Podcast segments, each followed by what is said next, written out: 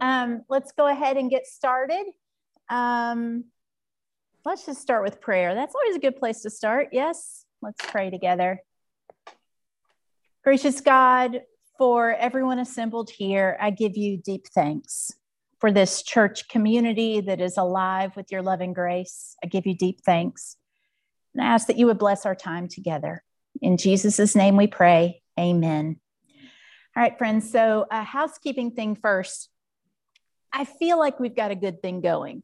Um, and so I am going to find something else to talk about for the next few Sundays in this place. I think what we may look at are what we call the essential tenets of the Reformed faith. And we'll do a different one every Sunday. And so that means if you miss a Sunday, that's okay. Just come on in. But um, I feel like I am the better uh, and I'm growing from doing the work that goes into this. So we're just going to keep going for a while. Okay. So I just wanted you to know that we'll be here and you're welcome. And I'm so glad you've come. Uh, so today we're going to talk about the book of Revelation. If you were hoping we're going to read uh, from the book of Revelation, we are not. You can do that on your own time. But what I hope to do is give you an overview and a framework so that when you go to the book, you have a starting point from how you might understand it. So, before I begin, by a show of hands, how many people have ever heard a sermon taken from the book of Revelation?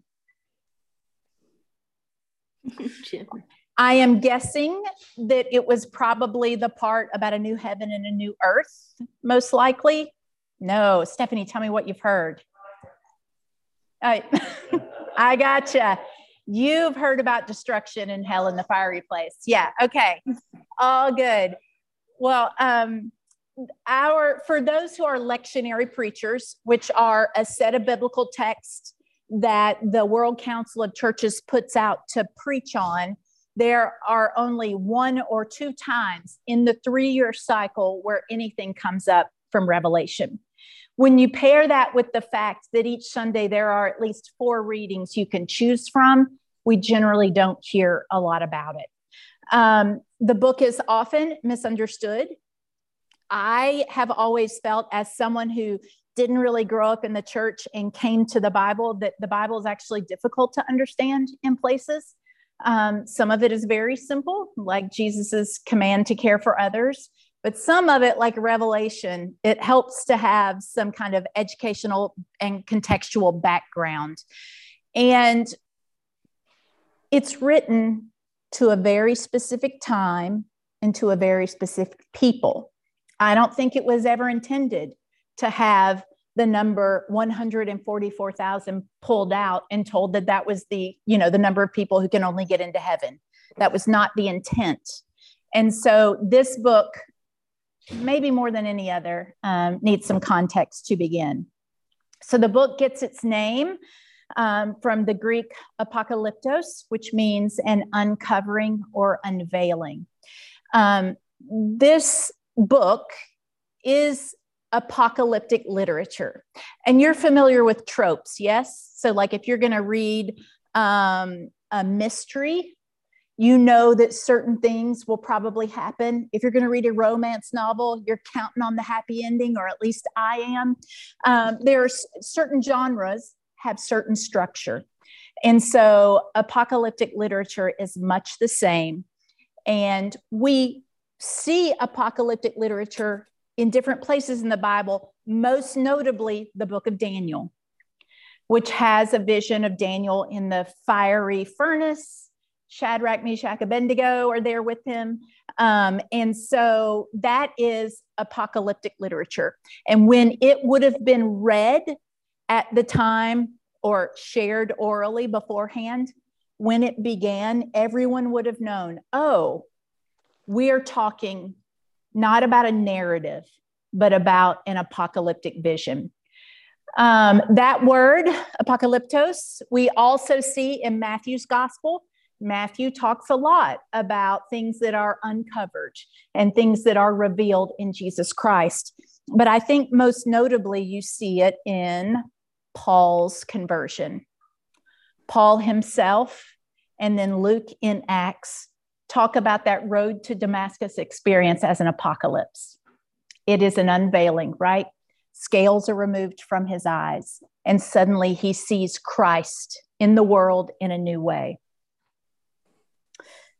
This book is also a prophecy because prophecies like Isaiah and Jeremiah, they speak to a particular context and they would have been spoken for a particular reason.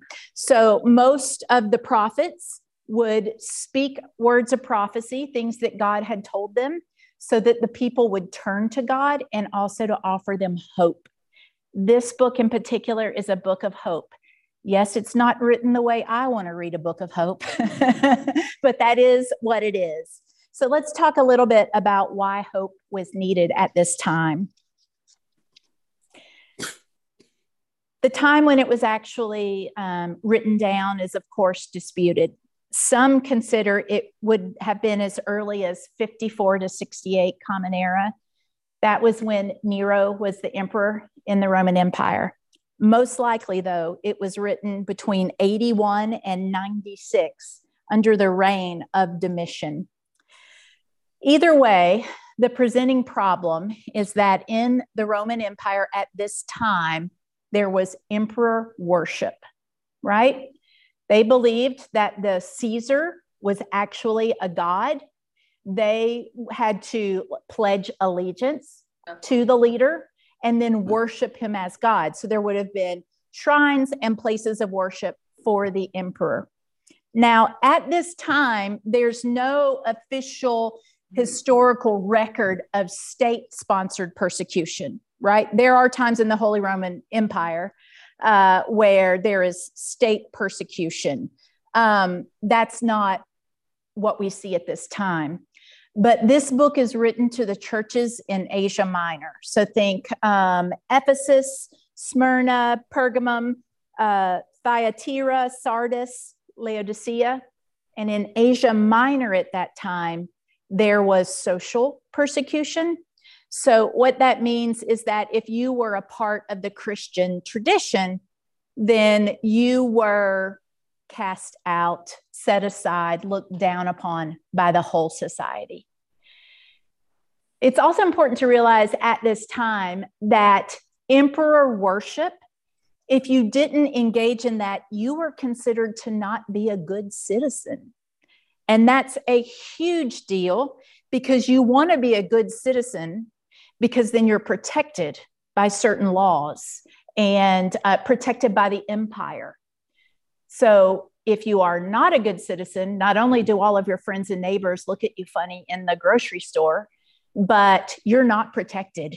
If your city is sacked by someone else, you're not going to be the first person they care about because you haven't pledged allegiance and worship the emperor. And so this book is written specifically to those seven cities and the churches there in Asia Minor. Um, okay, so Jews at the time in this area were offered an exemption because theirs was an ancient religion. Yes, Judaism um, and their worship of the one God existed well before the Roman Empire. And so they're given an exemption. So the problem then becomes do the Christians at that time do they try to convince everyone that they're just a smaller sect of Judaism? Well, there are problems with that, right? Because they're not. They are believing in Christ as God in a whole new way. They're actually something totally different. And not only that, the Jews didn't want them, right? The Jews aren't interested in claiming them as a sect. So that's not going to work. Um, another thing that happens is that if they go out on their own and they say that they are their own religion, then you have all of the problems of social isolation and citizenry. And they then become really a source of trouble for the empire. Okay, so um, they uh, are trying very hard to establish themselves as their own religion, and they are suffering for it in this area. So, to that, we come to John, who is imprisoned on the Isle of Patmos. Um, early church fathers thought that it was the same John who was the son of Zebedee. Um, and that was accepted for a very long time. As you might imagine, there's no real way to prove that. Um, we also don't know why he's imprisoned, but we have to imagine that if Asia Minor is experiencing persecution because of Christianity and you have a disciple, an apostle there, he's probably going to end up jailed. Um, and so that has just been the accepted um, situation that um, John is imprisoned on the Isle of Patmos because he has been zealous for his faith. Um, John receives a vision, and he makes clear to say that he receives a vision on the Lord's day, that this vision is connected to Jesus Christ intimately. Um, and the form we find in the other apocalyptic literature. So these are lots of them are in the Apocrypha. If you have um, a Bible with your apocryphal texts, there are things like Ezra, Baruch, the Testament of Levi, and the Testament of Abraham. These are all pieces of literature where someone claims to have a vision from God that is to be spoken to the people at that time and they're all as weird as any vision you might imagine. Um, most um, apocalypse apocalyptic literature was always written under a fake name. Um, usually, they use the patriarchs of the faith. That's why we have the Testament of Levi and the Testament of Abraham. Um, John uses his own name to communicate that his vision is current. This isn't an ancient text. This is John that many of them may have known, who is now imprisoned and who has this vision. Um, and so that also makes it a prophecy because his word is for the people, um, a word of hope. So, one of the first issues that John has, and we see this in the first five chapters of the book, is how do you establish your authority? Right? So, if you've ever done any public speaking, you know that you have to establish your own credibility. Um, so I may have some credibility in this context. If I go to Brian's office and start talking about roofing, none, no credibility, nobody listens. And so John wants to establish not so much that he is a disciple because they they may know him or know of him, but he wants to establish that he's had this vision and that it is credible. And so he spends the first five chapters doing that. Um, and the first is by naming specifically the communities he's speaking to, because these are the communities who would have heard of John the Apostle.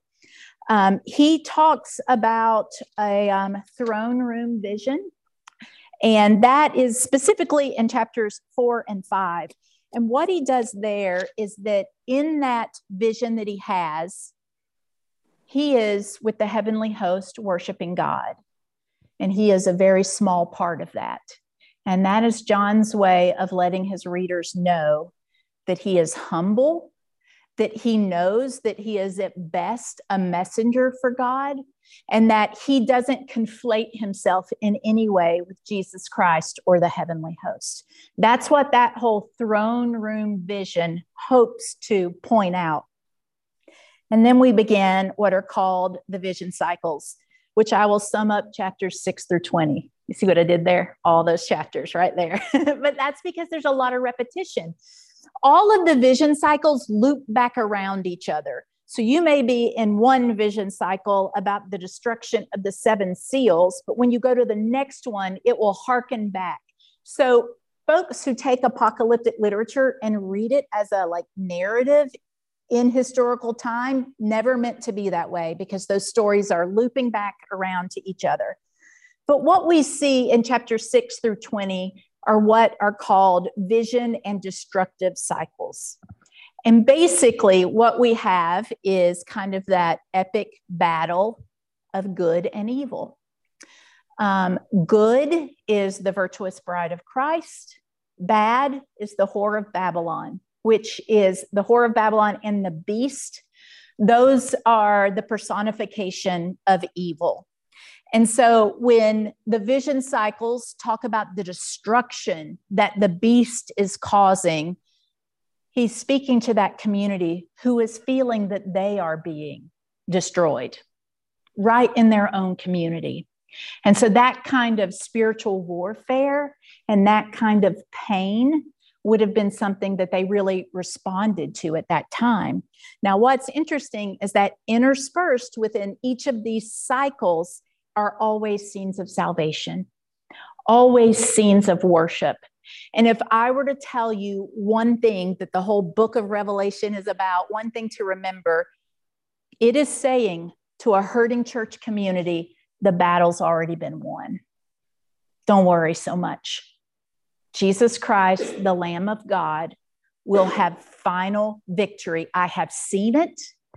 You don't have to have all that anxiety and worry. Live your life as faithfully as you can. And that's the overarching message here. You know, what's the greatest kind of narrative cycle of all of Christianity? Yes, it's that idea of birth and death and new life. And we see that here. We see destruction and hope and the knowledge that Jesus Christ reigns anyway and will continue to reign into the future. So I, I guess I'm done, but no, I'll continue. There's a lot. Um, one of the ways that this text has been, I think, um, used to denigrate people is this text has been used, especially the Whore of Babylon imagery, in a lot of ways to denigrate women without you know holding up the idea that we also have the bride of christ but that idea that there's either the whore of Babylon or the bride of Christ and nothing in between has been used to subjugate women for a very long time. There are passages in here and all of the destruction that some have used to advocate violence. That violence is necessary. See, it's right in the Bible. There's warfare there. But I think what you have to realize about these scenes of destruction and violence is that they're descriptive, they're not proscriptive. Do you know what I mean? John isn't saying, go out and do these things. He's saying, it feels like this, but we have hope in Jesus Christ. And that is a very different thing than using any of this imagery in order to justify violence.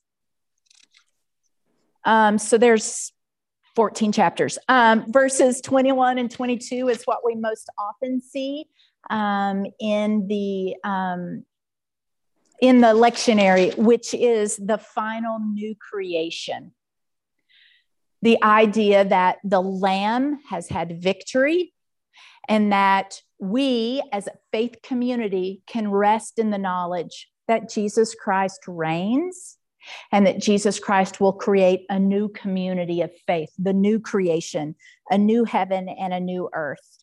Um, there are parts of Revelation where we see that even the violence that is described offends God.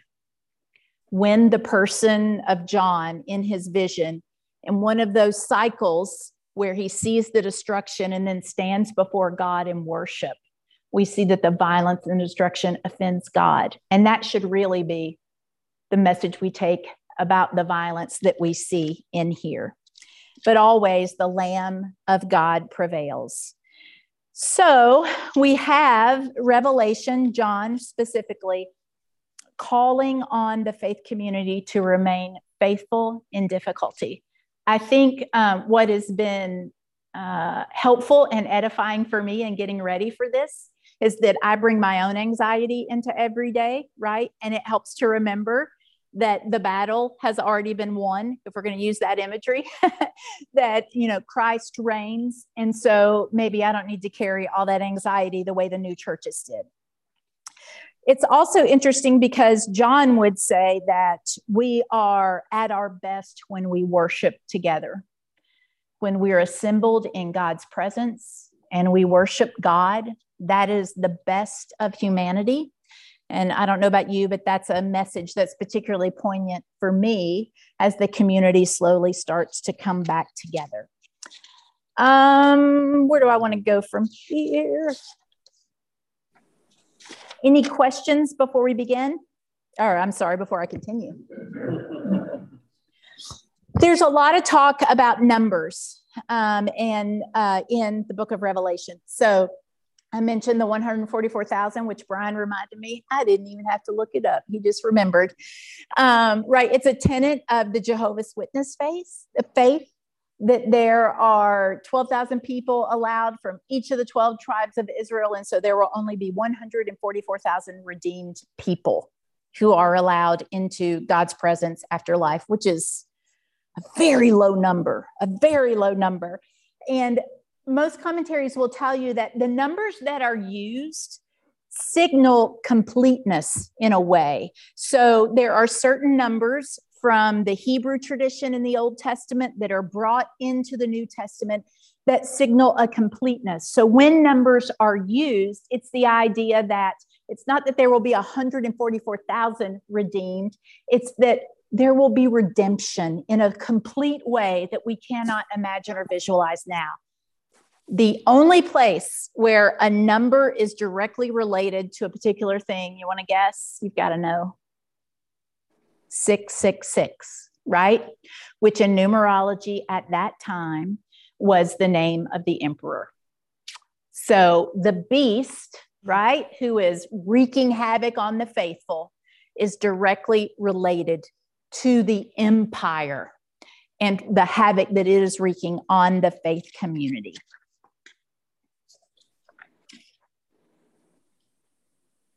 Um, yes. I'm just kidding. um, I want to talk about some theological themes that we see.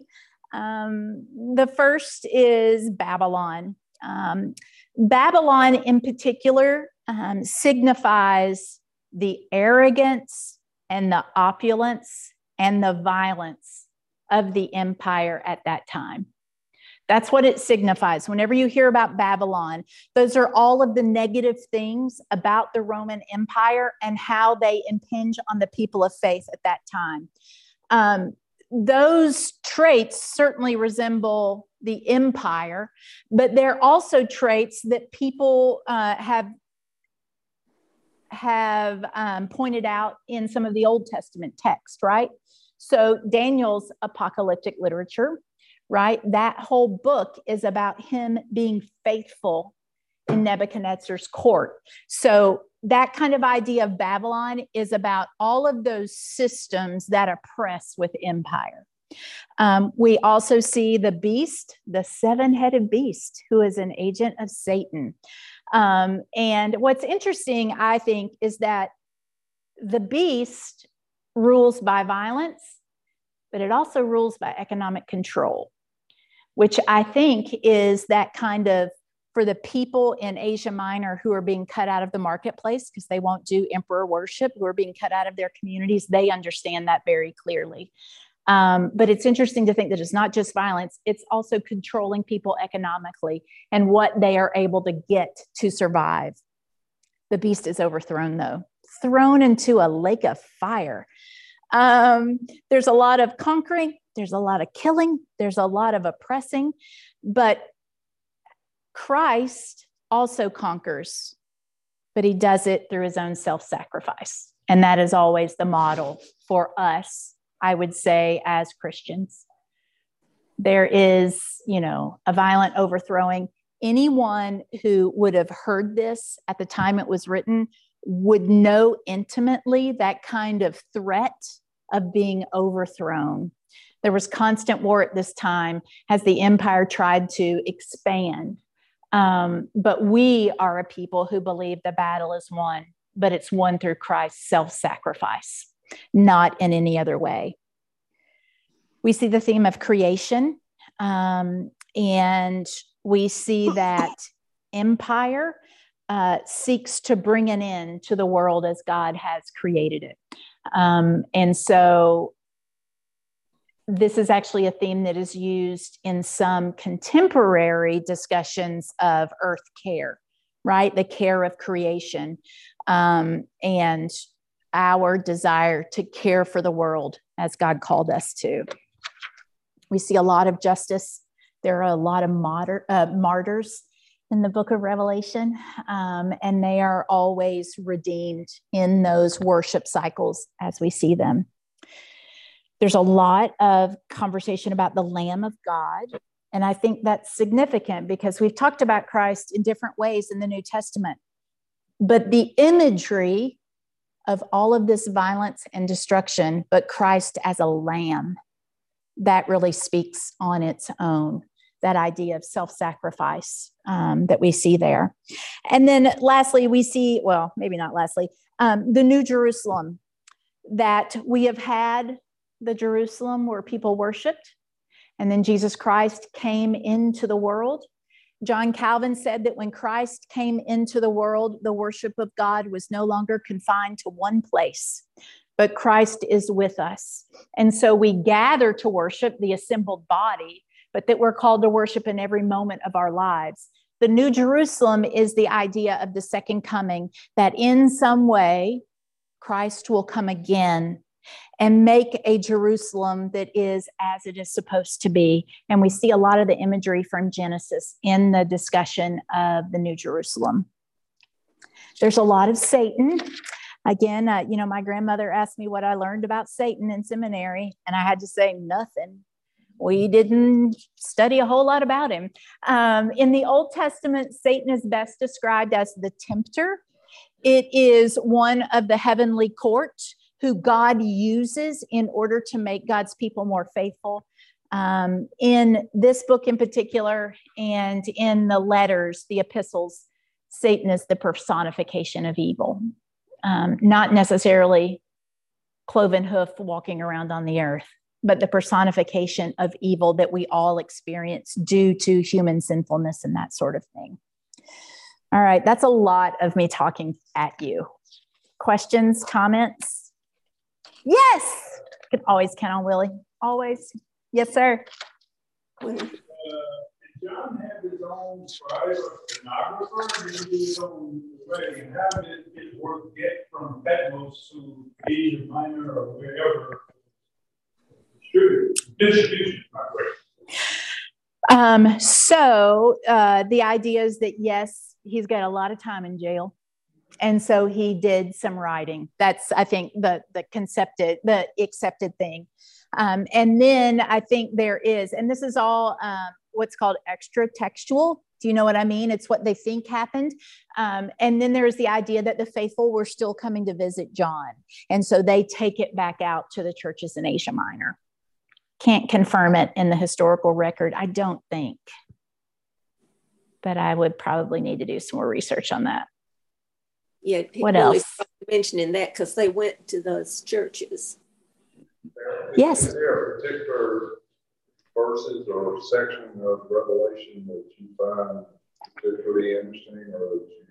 I find it really difficult to read, but I'm also the person who, you know, when I became a new Christian, I just picked up the Bible and started reading it. And I got halfway through Leviticus, and I was like, if I have to hear about one more animal being slain, I'm going to just like give up the ghost. Um, so I find that and it's also super confusing. Um, I find it helpful to have a detailed outline that summarizes the passages while I'm reading it. And I've got one for you that I can email you if you'd like. But I do love the language of a new heaven and a new earth and that the battle is already won um, because those are the things that give me hope roy you know what i mean um, i don't i don't know that i find hope in the idea that um, there is evil in the world and that it causes pain. But I find a lot of hope in the idea that Christ has already won whatever needs to be won um, in that vision of a new heaven and a new earth. So I also probably hadn't read it in years until I was getting ready for this class. so, mm. yes.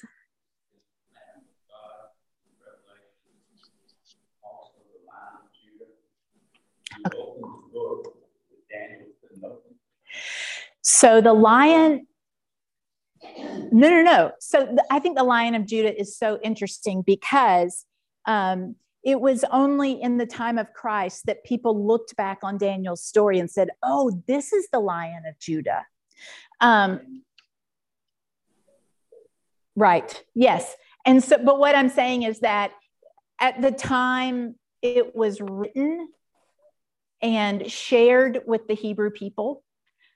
They did not have an idea of the Lion of Judah as the Messiah, but it is in looking back and we are connecting the dots of Christ through that um, through the stories of the Old Testament that the Lion of Judah. So I do think that I think the Lion of Judah in Daniel is the Spirit of Christ, and I think the Lamb of God is the same. Um, does that help? Yes, ma'am. Always authorial and stuff for me, right? So I'm curious. When we read this now, we are confused, right? Like I don't know anybody who reads Revelation about this. It's so clear to me. When he wrote it, would they have found it quite as mysterious and we find it? I think yes. But here's what I love about what would have been their tradition at the time. There were two things. One is that in Judaism, which is what all of this was birthed from, right? Scripture was not so much a, um, he said it, I read it, it should be that way. It was something to talk about it was something to ruminate over. So there's this Jewish tradition of scripture being a let me share this with my community and let's chew on it a while. Um, that's where we get midrash from, right? All these rabbis who take a story and say, here's what I think it is. Um, in addition to that, we have that what uh, Greco Roman idea of um, reasoning things out in the public sphere. So I don't think that it would have been like, obviously this is what John means. Um, but I do think it would have been something that they talked about um, and they discussed and they found hope and made these connections. Which is actually, I think, a tradition we should revitalize, right? The idea that um, all scripture is life giving um, and what it gives for me in my life might be different from you. And so if we chew on it together, um, it becomes much richer and probably closer to what Christ meant for us. What else? Yes, sir. Not very. Um, it would have been a matter of finding someone who can read it orally and translate it. But memory was significant. So memorizing parts, books, chapters, if not the whole thing, would have been hugely important. And maybe something we should revitalize, just saying. It's not just for my Baptist grandmother to give me candy, um, but it's the, and that's also the idea that once it gets inside of you, it starts to have take on new meaning too. Is, is this generally thought of happening in time or something? No, thank you for asking that. Um, no, uh, apocalyptic literature is always temporally in time in something, a complete another dimension like our dreams often are and it's also um, but it's always rooted in the context so temporally it's something other but it's rooted in the context of the people at that time I forgot to say that, Jeff. Stephanie? Yeah, I'm curious as to how or to when sort of the fear factor of the Christian faith, right? In certain in, in certain traditions. Uh, and I think that when I was a when I was in youth group, we watched this 70s movie, The Oh, I don't. I'm gonna be looking it up on YouTube.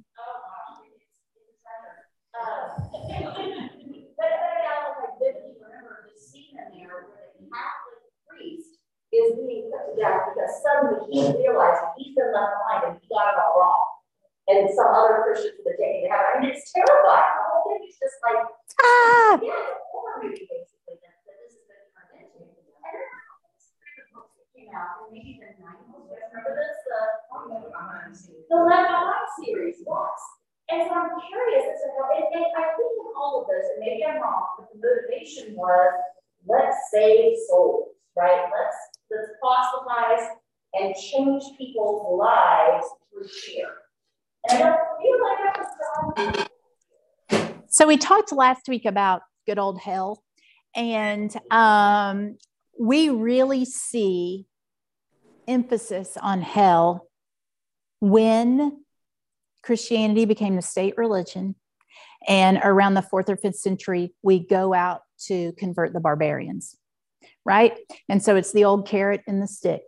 The carrot is heaven, the stick is hell. And some people like to use a stick more than a carrot.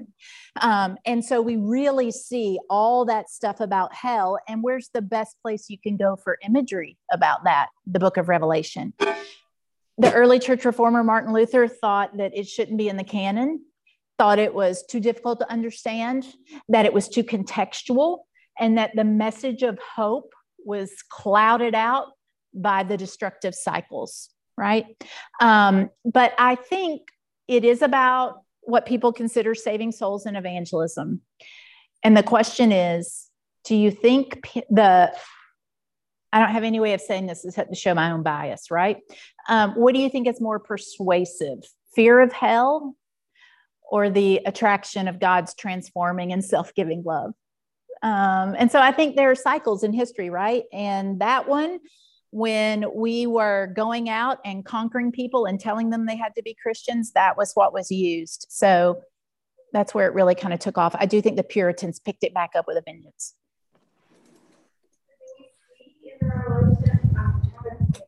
Do we see any message of um, salvation through redemption, through the turning of Isaiah coming um, back, or like the prophets because you know, like this feels more like a whole course than a back Am I thinking about that right? I'm not sure I understand the question. Could you ask it a different way? And the message is, um, you know, you have you have drifted. Come back to my word. This doesn't feel like it's a call to redemption the same way. To, Okay, so it's not a call to repentance. Yes. So yes, I do think there's a lot of the Old Test, uh, the Old Testament prophets that it's a call to repentance. They are worshiping idols, or they're doing this or that, and their hope. Uh, there's also hope there for them. Also, I know the plans I have for you, talking about the whole of Israel. No, we don't see as much of a call to repentance. We see a call to trust and continue being faithful despite all of the cultural things around them that are making it challenging. And so, is there in this a, is there a,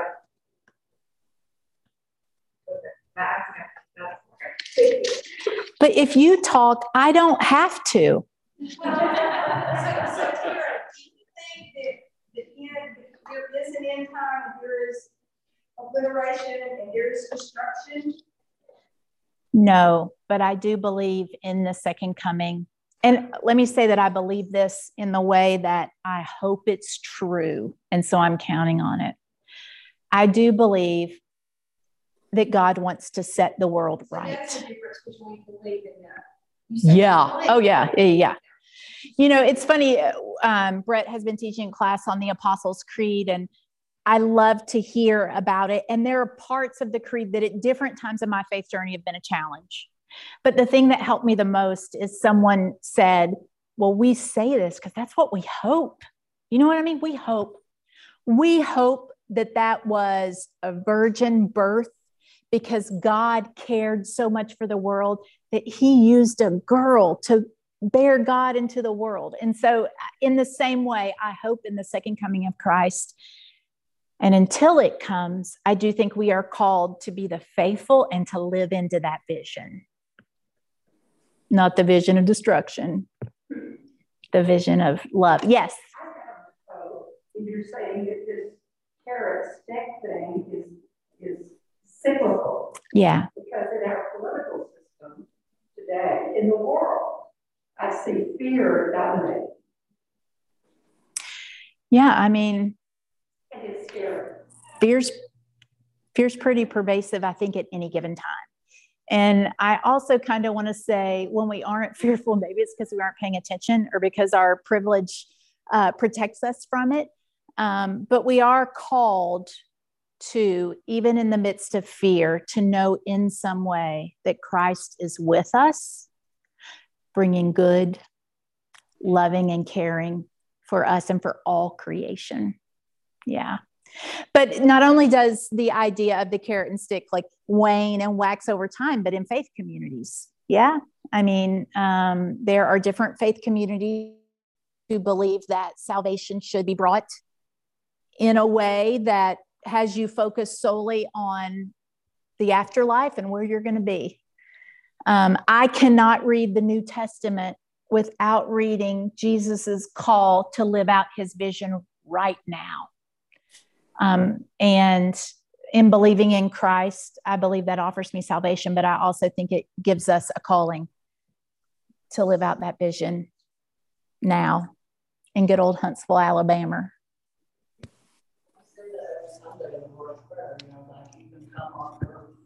As it is in heaven. Yeah. Yeah. Um, I think if you had asked me, you know, like on Monday, if I thought the book of Revelation had any use, I would have been like, mm, I might have gone the way of Martin Luther. But is it not the truth of every faithful person that we live in structures where people are oppressed, where we live in a world that constantly calls us to another way than a life of faithfulness? And isn't it good to know that we can always have hope in Christ, even in the midst of all that? So I have a new appreciation for it, maybe. But you know, I'm not gonna, I'm not gonna start. You tell Dag I'm not gonna start preaching from it all the time? Okay, tell him this is as good as it gets. Um, yes. You, know, all the images figure out, you know, Revelation, and that was just so, you know, troublesome and so difficult. And I think about it, maybe, you know, the situations that we find ourselves in today there's war, there's petulance, there's disease, there's, I mean, there's, there's famine. You know, we have that. We have what I would call real images that we can focus on and then believe in the hope. Yeah. That, you know, God's. Absolutely. Absolutely. It reduces my anxiety greatly. So it's good to talk about and remember. Um, I think what I would like to ask you is there anything you want to talk about over the next few weeks? I mean, these four ideas came from DAG. Anybody else? Anything you want to talk about? Uh, we've covered the biggies. Um, you can slip me an email. But if I don't get direction, we're going to talk about what we consider the essential tenets of the Reformed faith. And we're going to start with the idea that God is sovereign and all that that means for us as people of faith. All right. If we end now, I can get another cup of tea in before the mm-hmm. next service. Mm-hmm. So I will say, go in peace to love and serve the Lord. Thank you.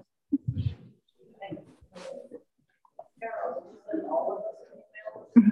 Oh, oh, oh, I'm, I'm so sorry. So there is a graphic representation of the book of Revelation over there you can grab. I'm not really into like graphic novels and stuff, so it doesn't work for me. But I also have typed out a really detailed outline. Let me know if you want me to email it to you. Okay, sorry. Bye.